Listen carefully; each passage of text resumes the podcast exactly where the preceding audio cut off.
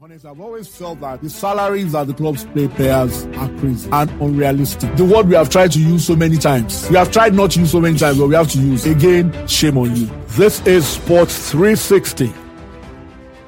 Hello, everybody. Once again, it's time to bring you Sports 360 podcast. Many, many thanks for joining us as always.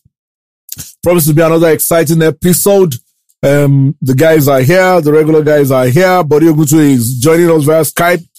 Yemi Adesanya is here with us in the studio, and I'm also here. I'm Deji Omotoyinbo, and well, we're going to start on a very, very exciting note today because um, a couple of weeks ago, our female national team, Nigeria's female national team, that is the Tigress, qualified for the FIBA World Cup coming up in Australia in September and it was a tough, tough qualifying group they were putting through, although it was three teams out of four that were going to qualify. So we expected they were going to qualify, um, put in a group with China, France, and um, Mali. Uh, they had beaten Mali in the finals of the uh, FIBA Africa Championships. Uh, we felt they might have a chance to beat Mali, but nobody was sure about their performance against the other teams. But they lost the first game to China, 1967. But I think the huge surprise was against France when they pulled out the results. Um, I think had a, an 18 or 20 point deficit, something Yeah. like that. Yes. They pulled that out 67 65. And of course, they iced it with the 73 69 victory over Mali. So we have the basketball expert in house. Bode is here. So, Bode, and the girls are going back to the World Cup, back to back World Cup appearances for them. They are three time African champions. How far can these girls take Nigerian basketball? Well, Deji, I, I think that game against France uh, just encaps, encaps, encapsulates um, what uh, what you expect from, from the World Cup. You, you, you never really know. Um, let, let me just correct you. Even that game against Mali, we were confident, but we are not 100% confident. confident. Yeah. Uh, because if you, if you remember, if, if you remember well, that um, uh, African championship, African uh, championship final was was close. And um, the, the thinking, of course, if you are smart, you, you know that um, when the stakes are like slightly higher, you know, so that it can go in any direction. We feel that they should win that game, but like everything sports, it wasn't. It, was not hundred percent. Uh, so we were, we were hoping that um, uh, they'll keep the scores low against China and France, and then Ika to win against Mali. Of course, they just needed to win one game to qualify. But that game against France, what a humdinger! It's it's uh, it- it's in point deficit. They clawed it back. Um, I don't think there is anyone in the world who would have pre- predicted that. We wouldn't. The France wouldn't. The other, the other, and, and, and smart parts wouldn't. Maybe USA should have would have told the French, be careful of these young women. But after the game against China, where they were soundly beaten, I I thought it was all over. Like, hey, let's see what they'll do against France and then hope for a win against uh, against Mali. But they, but they, they, they, and they, they also remember that they were without their best uh, Yeah. one of their best players. Mm, mm, Um, uh, so uh, it, it, it, was, it was really good to see the young uh, the, the younger players that are just coming to, to the team. It was easy to see them rise above everything that they've been through the, the, the past one year. Um, and, and go to go to that um, go to that championship and, and that qualify and put, put on a show. I think it will be foolhardy of anybody to start predicting what they will do at the World Cup at the World Cup at this moment, uh, because I think um, they, they are going to they are going to grow, grow as a team.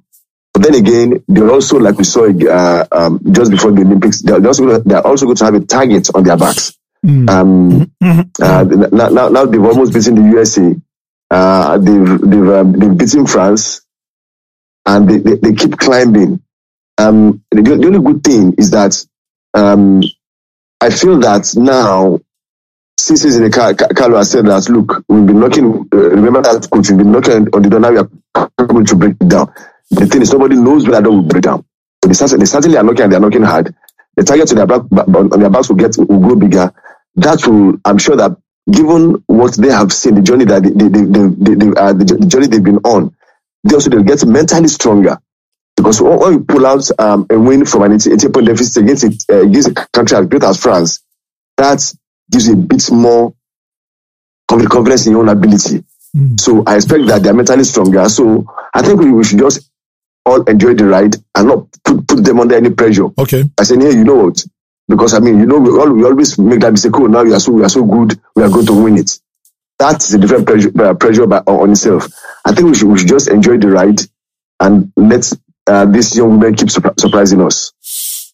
Okay, that's a good point, but it's made. Yeah, me. Um, just to juxtapose it against what happened with the the Tigers, the male team, uh, going into the World Cup, good performances like that, kinds of um, exposes you in a way that you're no longer a dark horse. Yeah. And everybody looks out for you as uh, maybe a dark horse, a dangerous dark horse that they sh- should prepare for, especially the teams in your group. So in a way, that's a disadvantage because teams come against you much more prepared because they know how dangerous you are and what you can do. What that just means is that uh, we need to start finding some level of consistency so that some of these victories or some of these results that we ach- achieve are not seen as uh, uh, what's that? What's that term now? A flash in the pan. Yeah, you know, it's not like a fluke. We need to get to that point where we're able to get these victories on a more consistent basis. So what that means is that when we're going to competitions, we need to have multiple you know, multiple streams of plans, multiple, different kinds of plans, uh, different modes of, um, putting together a team plan, team chemistry, and what have you to ensure that when we get to the main tournament, we do know that everybody will be much more prepared for us. Uh, we'll have a big target on our back. So that, that way, once, for instance, the threes are not falling, we can switch into an inside game. Mm. You know, switch, switch up, you know, a lot more in different ways. Well, for me, consistency is very important. And that is what I think for the women on the international stage, that's what they need to find. Okay, buddy. Um, Otis Hughley, uh, the coach of the team, some doubts when he was appointed, but we have to say, and we have to admit, he's done really, really, really well, hasn't he? Yes, he has, DG. And, and, and it's also key that, um, is like, uh, Yemi mentioned consistency now. That is also, that is also a, a part of it. When you don't chop and change, um, uh, the coaching crew or the coaches, the players get to trust the coach and, and, uh, and, and his team. Uh, uh, they, they, get to understand each, each other better. He also grows with them. Um, I, I think that's key. And yes, uh, you, you, can't fault a man that has won you multiple championships. So um, I think that's one of the things that the, the, the, male, the, the male team suffered from. Yeah. yeah. Um, uh, whether, whether I like it or not, it, it, it kind of affected them. Yes. To move. Um, I, I think Otis Hughley has done well.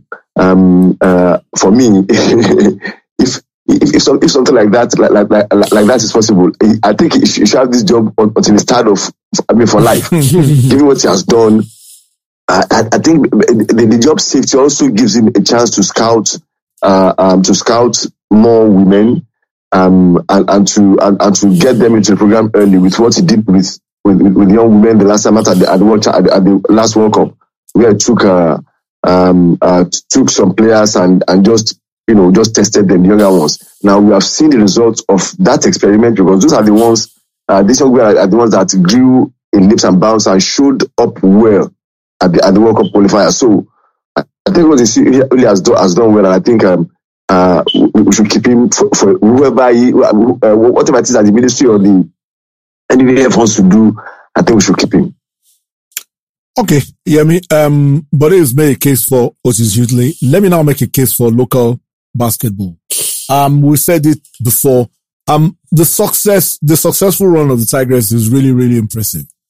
Um, but I still feel that we are not feeling the impacts locally. Yes, even though a lot of the girls play in the diaspora and all of that, I think one of them, I think Vedora that came and did a training or um some kind of program in the East, which was good and all of that. How can we maximize the impact of what those girls are doing on the international stage to inspire a whole new generation of young girls in Nigeria to take up the sport? Because I think that should be a natural consequence of success at the international level, at least locally. The problem is, um, is, is far reaching.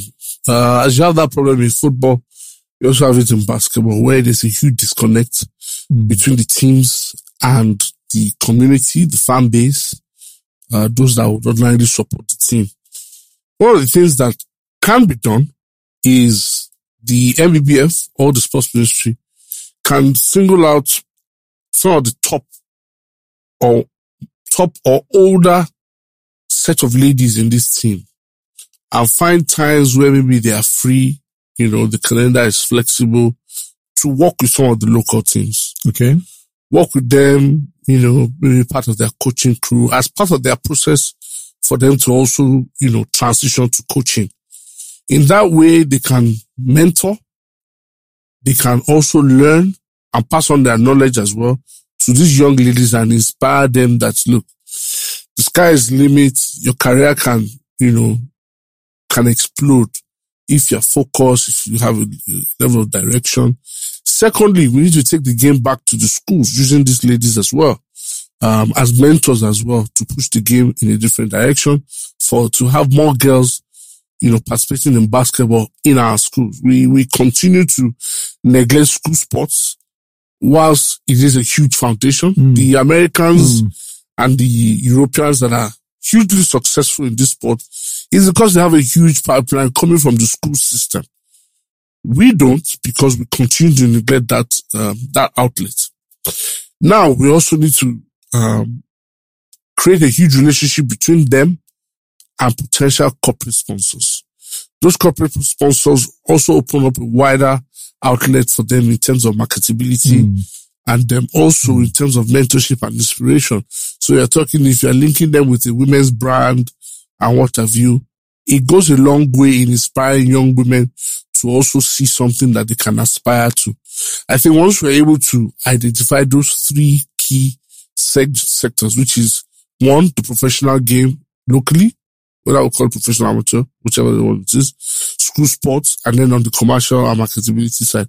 Once we're able to do that, we build a connect that transcends the entire community. So you're developing from school, you're to, to the main games, and then also going to the general public through uh, the corporate brands. I think that is that way we create a huge connection between the team and the community, and then we can we have a platform to develop over time. So you have a, a set of girls who are people that are looking up to and they can aspire, you know, for, for greater things. So I think those three outlets are very key for us. All right, a very nice insights from you, from Yemi there.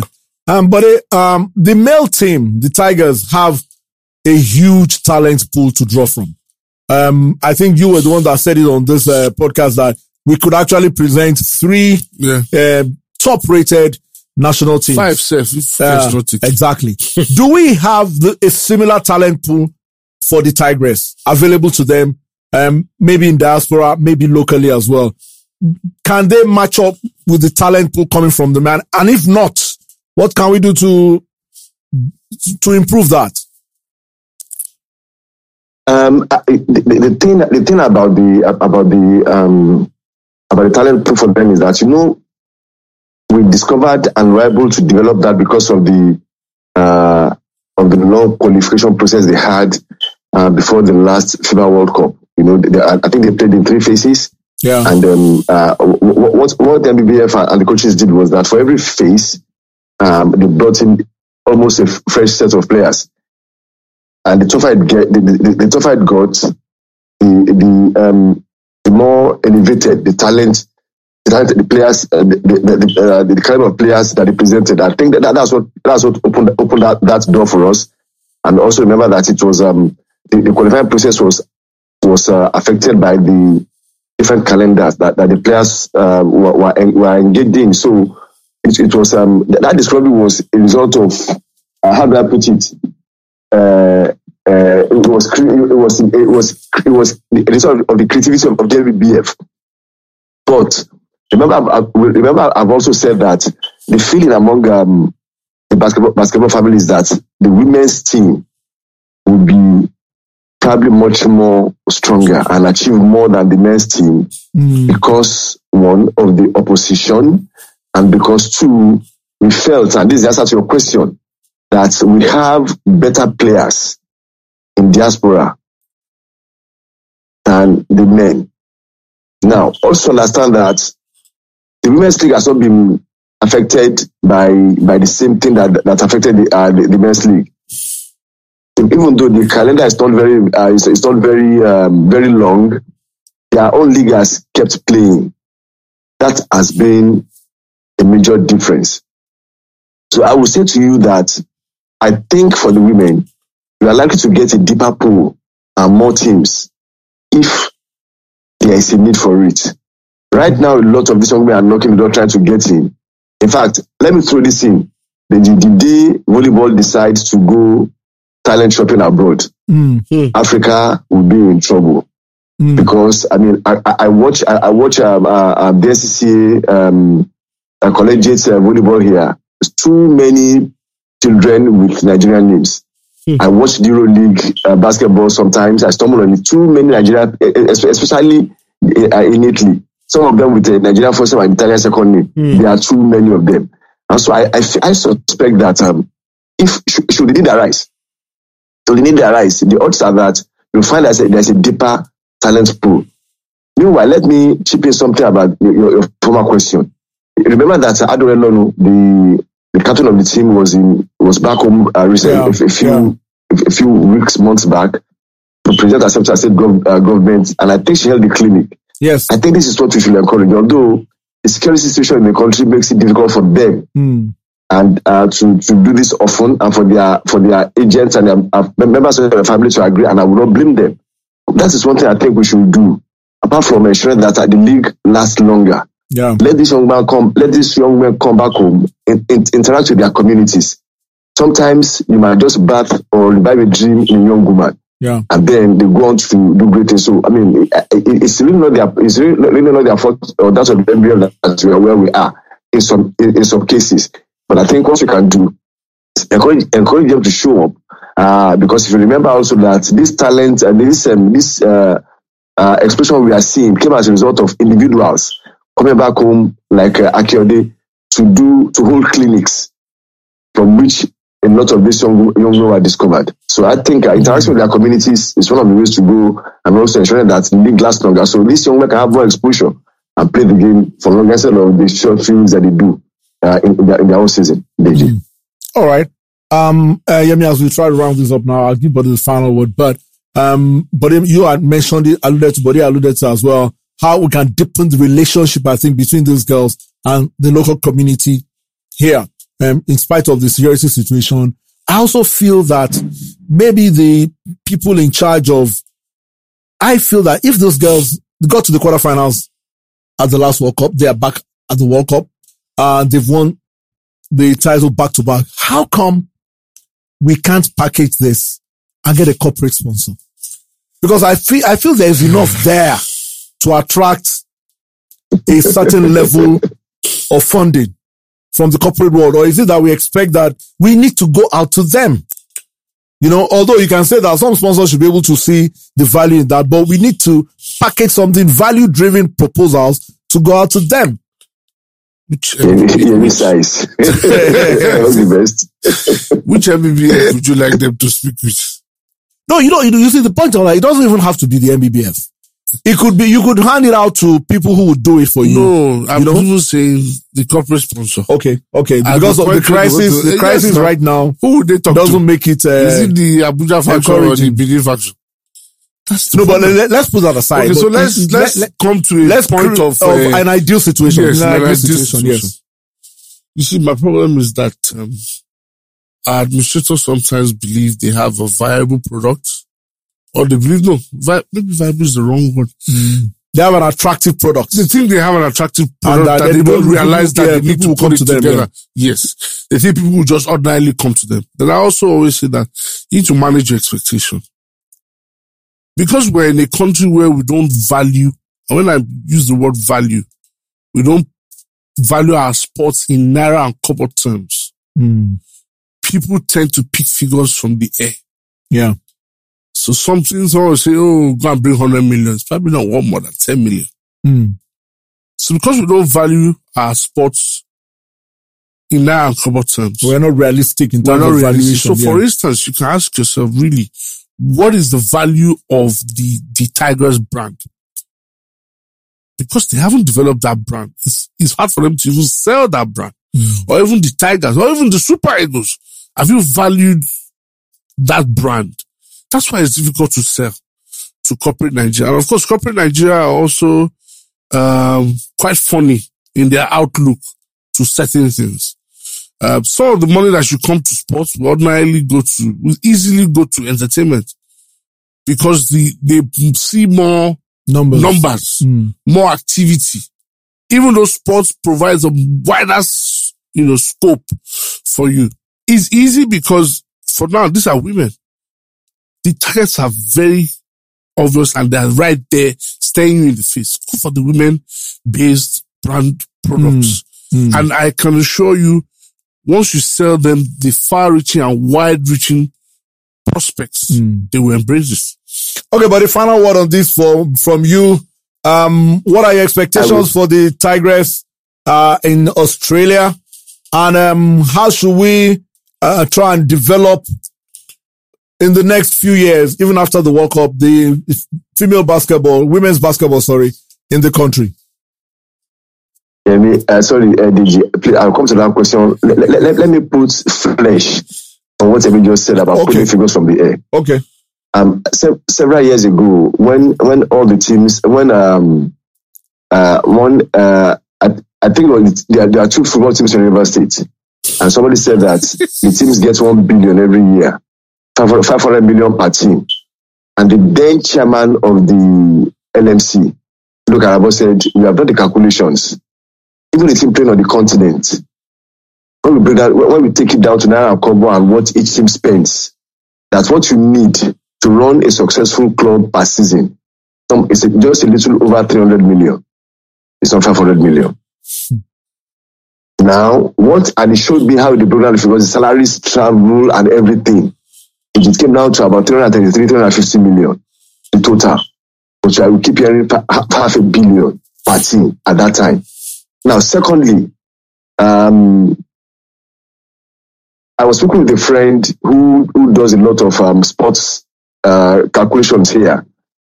I remember before the, I think, uh, the, I think it was the, the when when, when our teams are coming to the Olympics, and the NBF are trying to raise money, and they, they, they pulled up a figure. Someone called me and said, "What do you need that kind of money for? Now this is what scares corporate sponsors." Yeah. And it- again, he did what he did what uh, uh what the like former what Tunde did, and he broke down the figures for me. And what he did at that time was a little under half of the figures that, that was being banded in the media. And so it's two things, DG. When things are not properly valued, I'm not saying that you have to pay the exact money for sponsorship, but you've got to be open and honest about what you need. Yeah. Now, that should not affect the value of the team because, like Yemi also said, the value of something is what you pay for it. Sponsorship and and uh, and money spent are two different things. But if you are asking for sponsorship, if you are saying, "Look, I want to buy a car," and the cost of the car is ten thousand, and you say the car, and you are telling me the car is thirty thousand, going to be looking at you as scans. If you say, "Sponsor me," I want to buy a car without giving you a figure, it's a different thing. So sometimes it will be good for us to separate facts from fiction Yeah. we are doing evaluations. Now, having said that, um, I think that going to Australia, like I said earlier, I suspect that these young men are mentally, are mentally, are, are, they're mentally stronger. I think they'll go much more further than, than we expect without us demanding for it if we don't demand for it. And I think going forward, should try to bring this success, success home in quote by ensuring that when these young men come back, now there's a reason why teams that win championships do street parades. It inspires hope. Yeah. When they won the championship for the third time, they flew straight to Abuja and, and most of them flew straight out. That was an opportunity lost. Yeah. Um, you could have taken them Abuja, Lagos, Enugu, although their schedule may not have allowed it, but at least let them make the media rounds. Yeah. Let them make a few, some appearances in schools before they go back to their bases with the trophy trailing them. This is what sets up emotion. This is what gingers dreams. Yeah. But the- most of the time, these teams fly, even the Super Eagles, they fly to Abuja, see the president, they fly back out. And that is it. The public are not touched. Corporate sponsors are not interested, exactly. even though, like David also said, sometimes these corporate sponsors are fitted and and uh, and served. They eat and they leave, dropping nothing. I have a story for that too, but that that's a bit too today. I know that I do story. feel that when you go, you know the story exactly. When when when they when and they, if they go to Australia, they do well. I'm not saying they need to win it. They go as far as you think they can. Let them mix a bit with with the media and the populace before they go back to wherever Yeah. they are coming from. It's very, very important. I think for the Tigers, even for the Super Eagles, particularly, you mentioned it. There has to be a deeper relationship with the with the team, the players, and the local community. Oh, yes. I think we're we're completely ignoring that, Yeah. and that's not because that's what builds and deepens passion and a relationship and emotional connection to the teams, and those things really need to be done. So on that note, uh, we leave the first topic. We move to our next one, which is a very, very passionate sport. We go to football and we go to the Serie A where, well, a lot of people in Nigeria are, you know, fixated, I think, on the Premier League, which is understandable considering our historical antecedents to England. A lot of Nigerians studying in England. A lot of Nigerians have, eh, support, uh, English teams. But the Serie A this season has been fascinating and it, looks like the running would be quite, quite exciting. In England, I think it's a two horse race. We all know it's going to be Liverpool or Man City. City. I think. But in the Serie A, you know, Napoli, I think AC Milan and Napoli and AC Milan started on 10, 11 game on unbeaten streak at the start of the season. Inter Milan fell out a bit, but they're there and thereabouts. Right now, the top three in the Serie A, Napoli, AC Milan, and Inter are separated by just two points. Um, Napoli ahead on goals difference after 27 games, 11 more games, but AC Milan do have a game in hand. Juventus, who you thought were out of it totally uh, some few weeks ago, on 50 points. They're just seven points off the pace. So, I mean, anything still, with 11 games to go, anything is still possible. So, um, of course, Atalanta, Yemi's team, even though he doesn't want to admit it, and Roma are in the top six in the, um, Serie A. So let me start with the Serie A expert here, Yemi. Um, it promises to be a fascinating final furlong in the Serie A. And so what do you see? And why is the league so exciting this season? At the start of the season, I I think when we did the preview, maybe on Sports Express or so, I said this was, this is probably going to be the most open title race in years. Yeah. Cause I think every, many teams have, you know, the opportunity, the chance and the resources to win the title. Now, of course, there were a lot of musical chairs, managerial musical chairs at the start of the season. You had uh, Simone Inzaghi moving to Inter, uh, Spalletti moving to Napoli, Jose Mourinho appearing at Roma, uh, Mauricio Sarri coming to Lazio, and of course Allegri returning to Juventus. So it was obvious that, um, you know, you had a, a set of new managers coming on board, and that was going to change the entire landscape. I think that's probably what has built up the excitement. A number of these top managers now arriving in different teams, now building the expectation. Now, a few, of course, a few jigsaws happening in terms of player transfers and what have you. And one of the reasons why Juventus are not out of it is because they splashed the cash in January Yeah. to get the striker that they know can deliver goals. And the young man has already started doing that already. Um, for, for Inter Milan, for Inter and Milan, it's been a problem of finding consistency lately. Um, some players have risen to the occasion. Players like Rafael Leao have risen to the occasion to, to Sandro Tonali has also found his food. They still have issues with the Franck Kessie contract issue, but consistency is key, especially when you have about 11 games at the end of the season. You have to be able to, you've paced yourself up to this point. Now you have to hit the sprint. Now the two Milan teams are now stumbling. Inter earlier on looked like they were Home and dry. home and dry. Mm. They were on cruise control. But somehow they've also lost pace because the goals dried up up front and then the goals contribution that comes from midfield has also reduced. So Lautaro Martinez, who at some point seemed like he was fine without Lukaku and Dzeko was also chipping in, all of a sudden those goals seem to have died down. And of course, the goalkeeper, who's captain, also has made a few mistakes, a few errors at the back. Napoli, with Osimhen, Osimhen has really picked up, even though he got injured at some point, but they also found goals from somebody else, Dries Mertens. The old guy somehow got his goal scoring boots on when Osimhen was out and he started to deliver. Of course, from a midfield position, they've also grown defensively. Even though Kalidou uh, Koulibaly left for the AFCON, yeah. they still seem to keep, you know, the service of the Roma are the ones that have been proper Jekyll and Hyde. At some point, they really look good. At another point, they look like complete strange bedfellows. They brought in a new person who I think is probably one of the signings of January is Sergio Oliveira from uh, Porto. He's done pretty well, but at the same time, Roma just can't find that consistency. So I think all these things, from the consistency, from the stature of the managers, for some of the transfer moves they made in January, have even made the league season even much more combustible. Mm. That we have a proper running that involves about 16 notes. I didn't mention Atalanta. Atalanta have had issues with their front men this season. Zapata is injured. Muriel can't find the form that he had coming from the bench.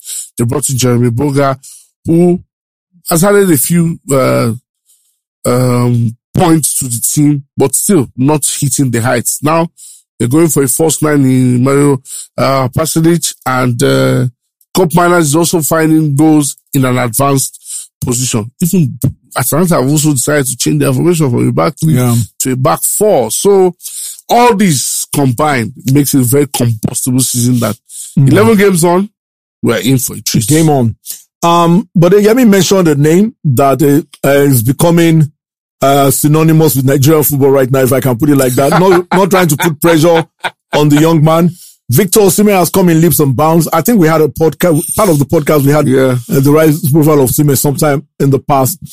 And you could see how much Nigeria missed him at the Nations Cup. You can see the way Nigerians are praying that he's fit for the Ghana uh, doubleheader coming up later this month. And um, for Napoli, buddy, um, if Osimhen is able to help Napoli win the title at the Diego Armando Maradona for the first time since a certain Maradona led them to the title. I think it was 89, if I'm not mistaken. Yeah. Eh? But how big would that be if Osimhen plays a huge role, which is already playing, in Napoli winning the title again? Then all of us will be in trouble. because the man who drew the Maradona, um, uh, the man who made the Ana- analogy, analogy and analysis, I remember, will tell us for the next 12 years, for the next 50 years. that, hey, you thought I was, uh, you, you, you, thought I was joking. Yeah, for instance, that I'm, I'm Nostradamus reincarnated. but having said that, um, I don't think anybody can put pressure on Osimhen. If you have ever, if, if you have ever engaged him on social media, you know, you know this is a young man that grew up tough, yeah. he's mentally strong, he sets a possible task for himself, and he believes so much in himself because I think, um, uh, if you remember, when that move was about to happen, a lot of us are talking about the money, some are talking about the pressure that he will face. And when he struggled early on, a lot of people thought they felt that it was the pressure that was turning on him, but he picked himself up in a tough league and he's done his business. And I do feel that uh, I, think he's done enough to get whichever credit comes his way. Um, when he's been out of the team, despite the fact that some players are rated higher than him, uh, in terms of contributions. But when he's out on the team, you, you, you, know, you notice that he's not playing because something usually goes missing from the way they play their football. Osimhen is a force of nature. His sold up plays aggression, his, uh, his, uh, his willingness to go all the way, create spaces for other players. And that is the, that is the, uh, uh, that is the advantage of having him on the pitch. And the top that is, he scores goals too. With both feet and his head. That makes him very, very valuable to Napoli. Even his coach, um, if he had any doubts early on, I'm sure right now we understand the kind of talent he has in his hands. So for me, if Osimhen manages to be part of a Napoli championship winning team, while I, while I still feel that the Maradona uh, uh analogy would be a stretch, mm. but to be a story worth telling. Mm. Interesting stuff. Um, Yemi, okay, we look at the teams that are in contention. You've said we, we can't rule out Juventus of course, because it's only seven points and with 11 games to go. So a lot to play for. Maybe we can rule out Atalanta who are 10 points off the pace and Roma, who are uh, 13 points of the pace. But you look at Napoli, AC Milan, Inter Milan, Juventus, let's say these are the four contenders.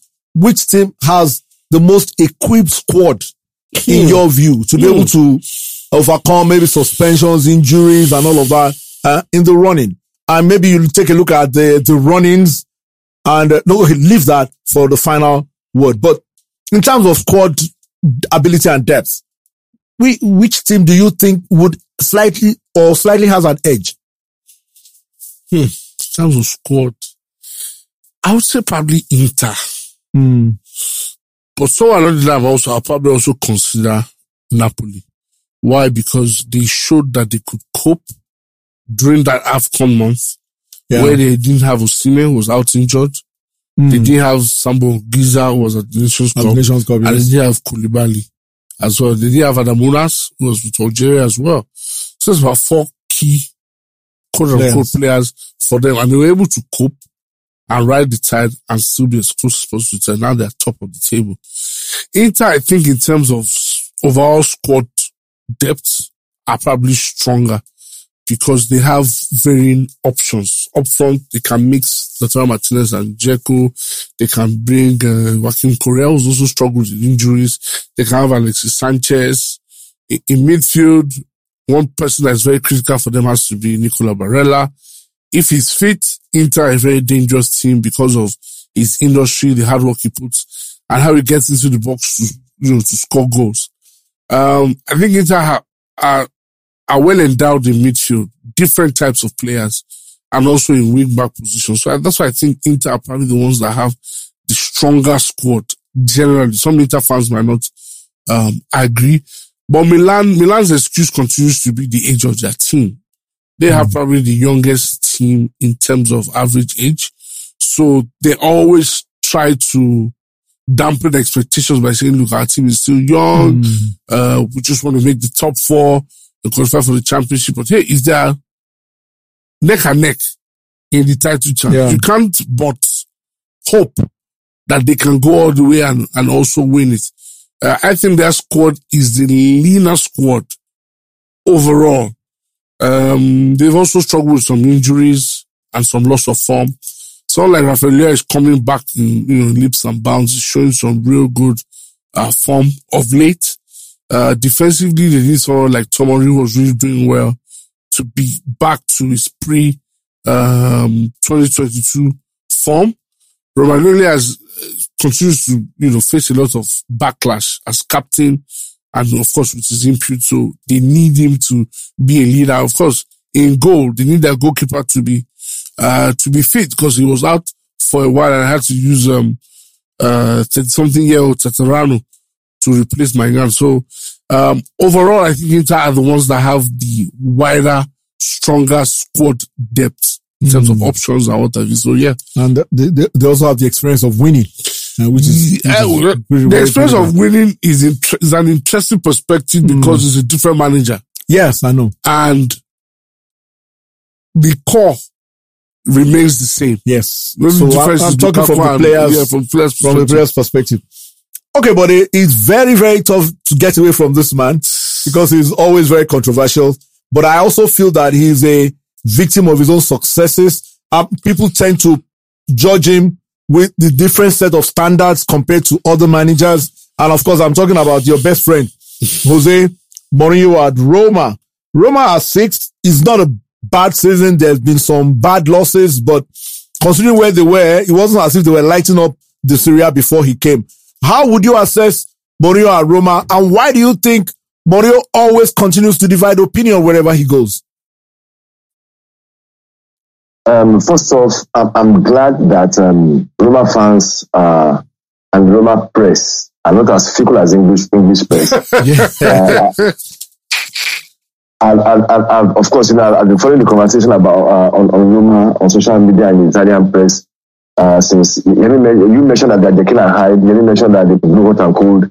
And seriously, as a as a as a City Roma fan, it is frustrating, especially when you watch their games and you see that I, I, I see that it, it, it, sometimes it's, it's not for lack of uh, um, of good game management, it's lack of finishing that cost them points.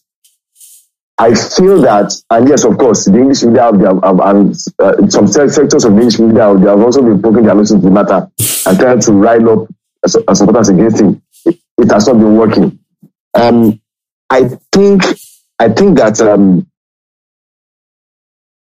what Roma needs to do is what they are doing. Trust the coach.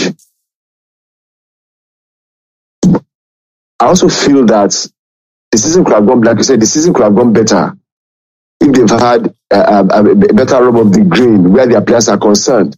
Um, but I, I, feel that now that you mentioned that that says they, they, seem to have improved uh, post uh, transfer window. I think that's that's uh, uh, the, the face off between the coach and the players where the club said, you know what, this fight's not going anywhere. You guys better knuckle down and what's what's has to do that. I think that may have tipped the scale. Um, like almost, I, I, I, I just looked up where what Roma had done in the past few years. Um, the highest the, bill was, I think, third, like four, five, six seasons ago.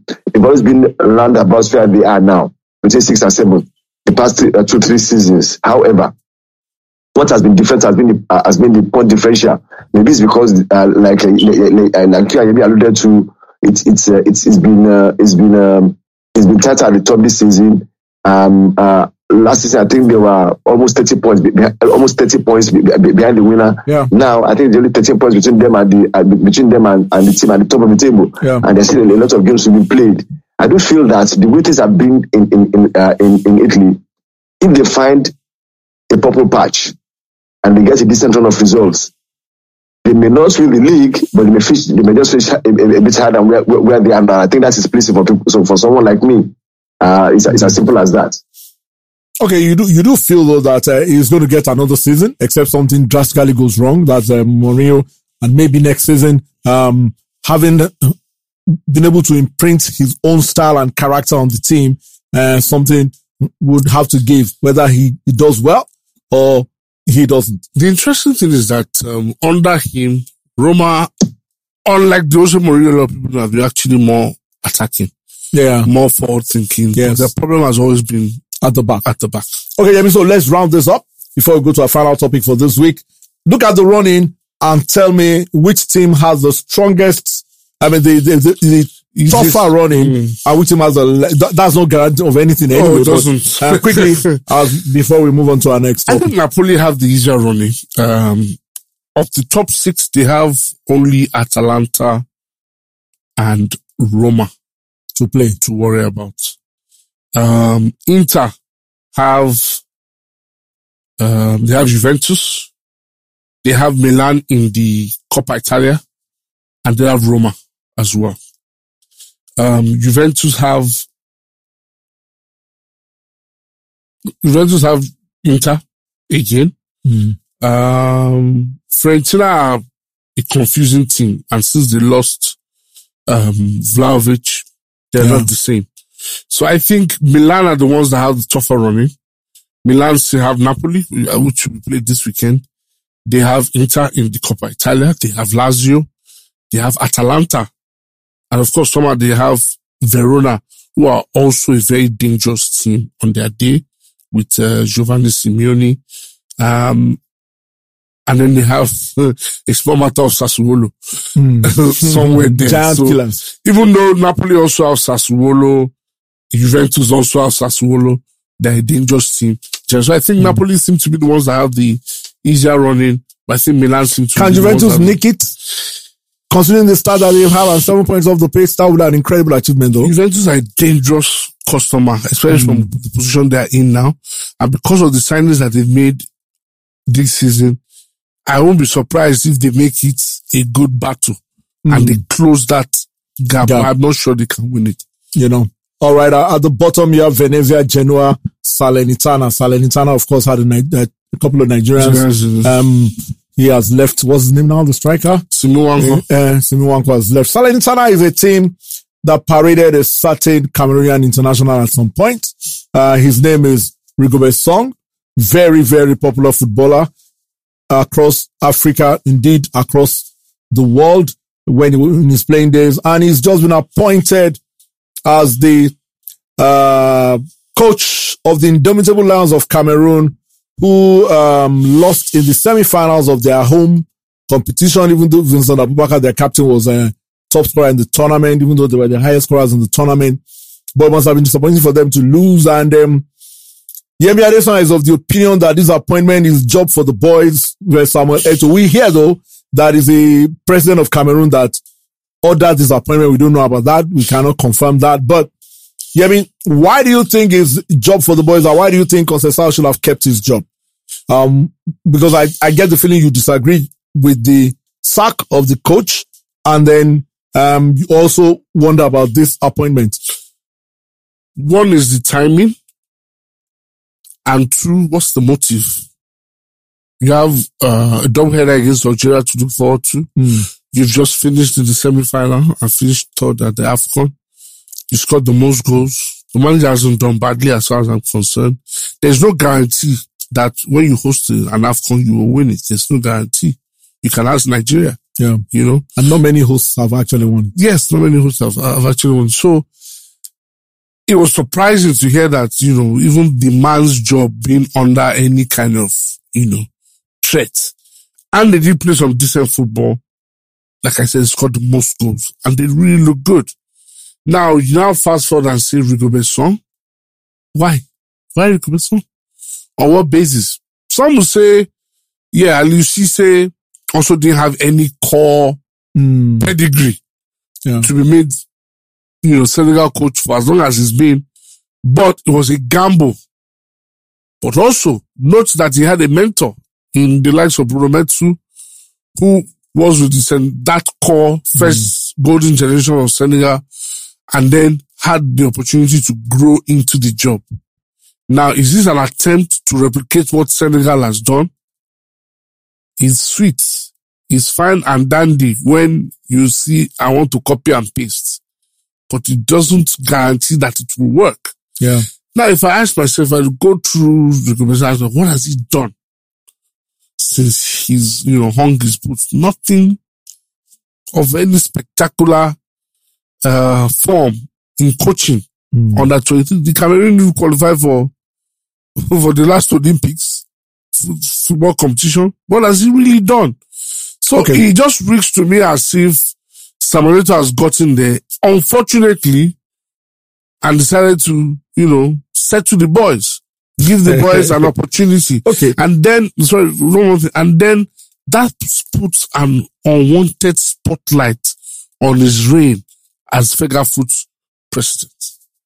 Okay. Um, buddy, um, let, let, let me go to the other side. Not that I'm disagreeing with you, but let me try and think of probably the thinking behind um, that kind of decision.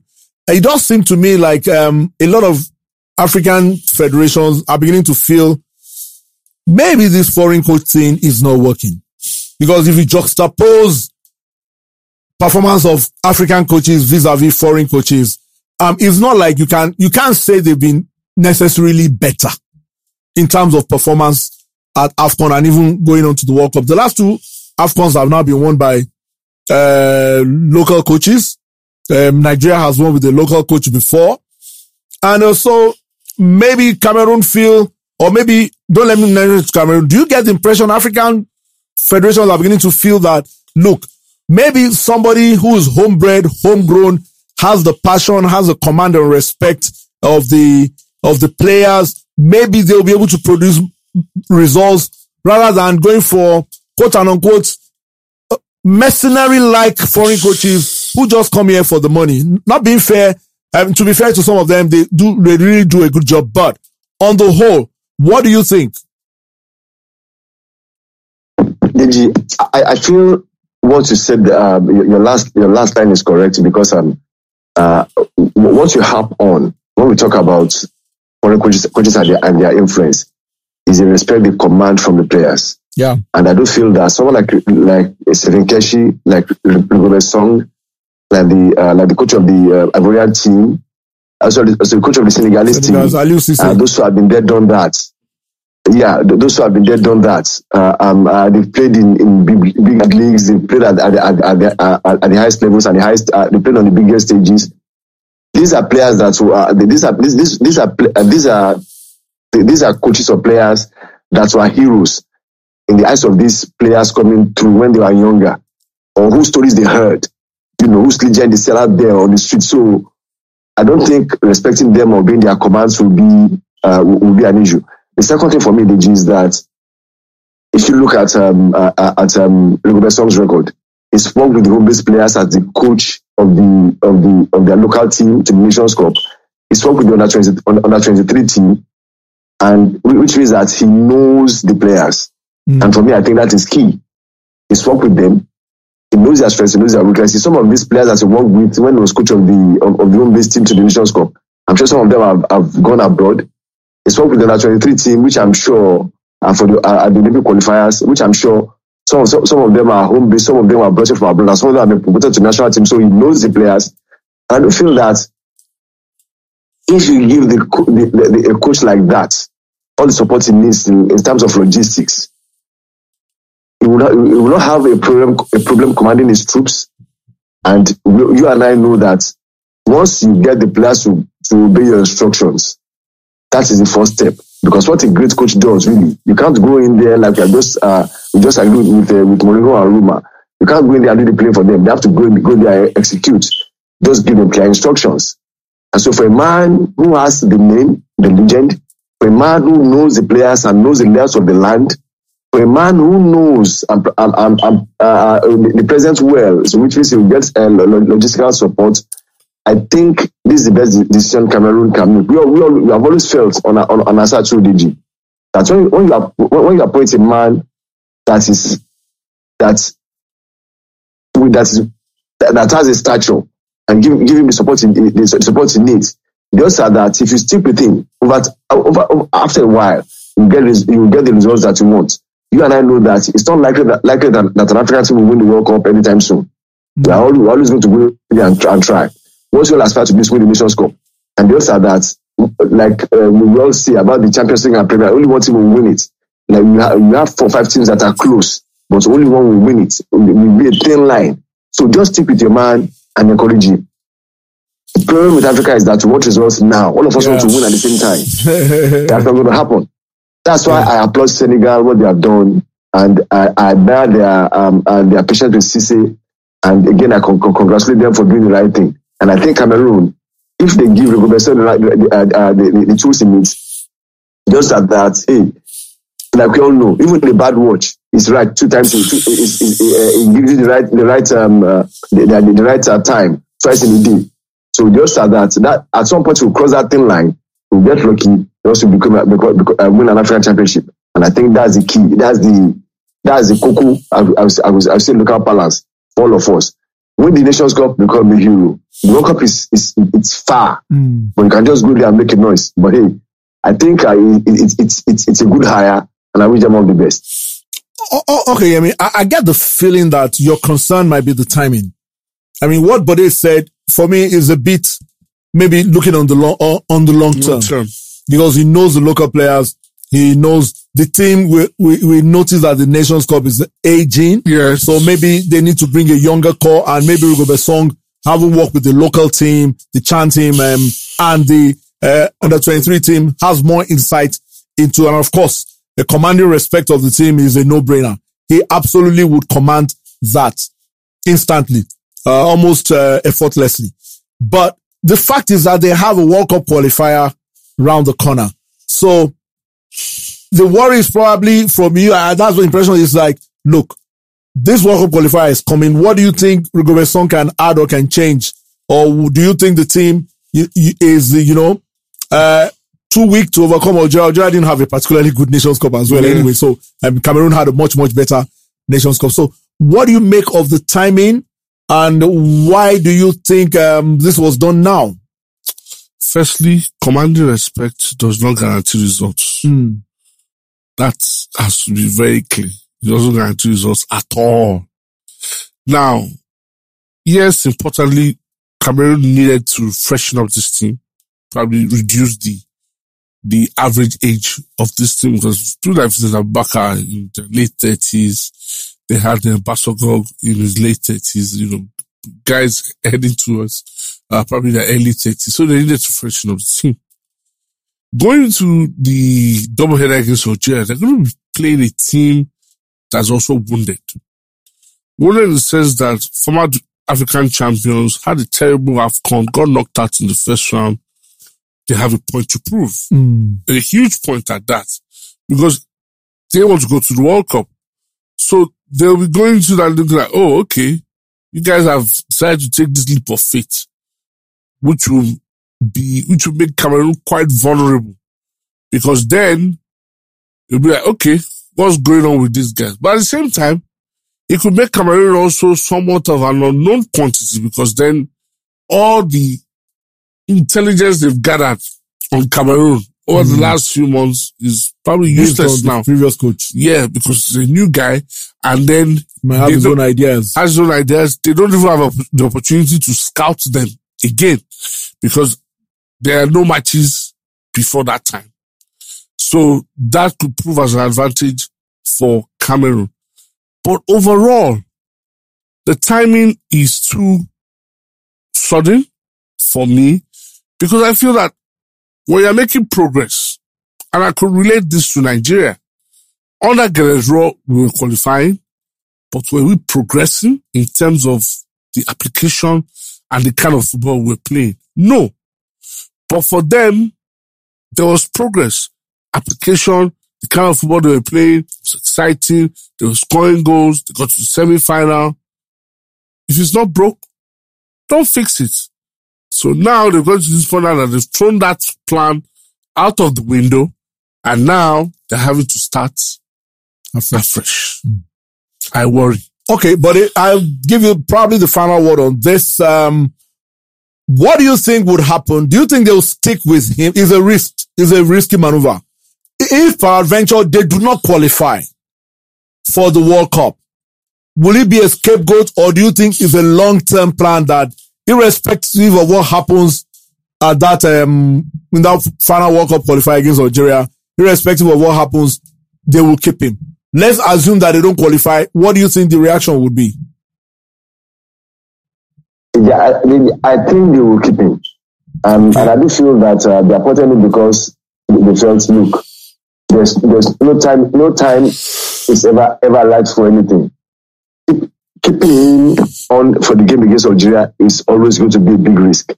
Um, if the coach could not win the Nations Cup at home in front of the fans, what are the odds? What, are the odds? What are the odds that he will get over the uh, will get over Algeria in the qualifiers?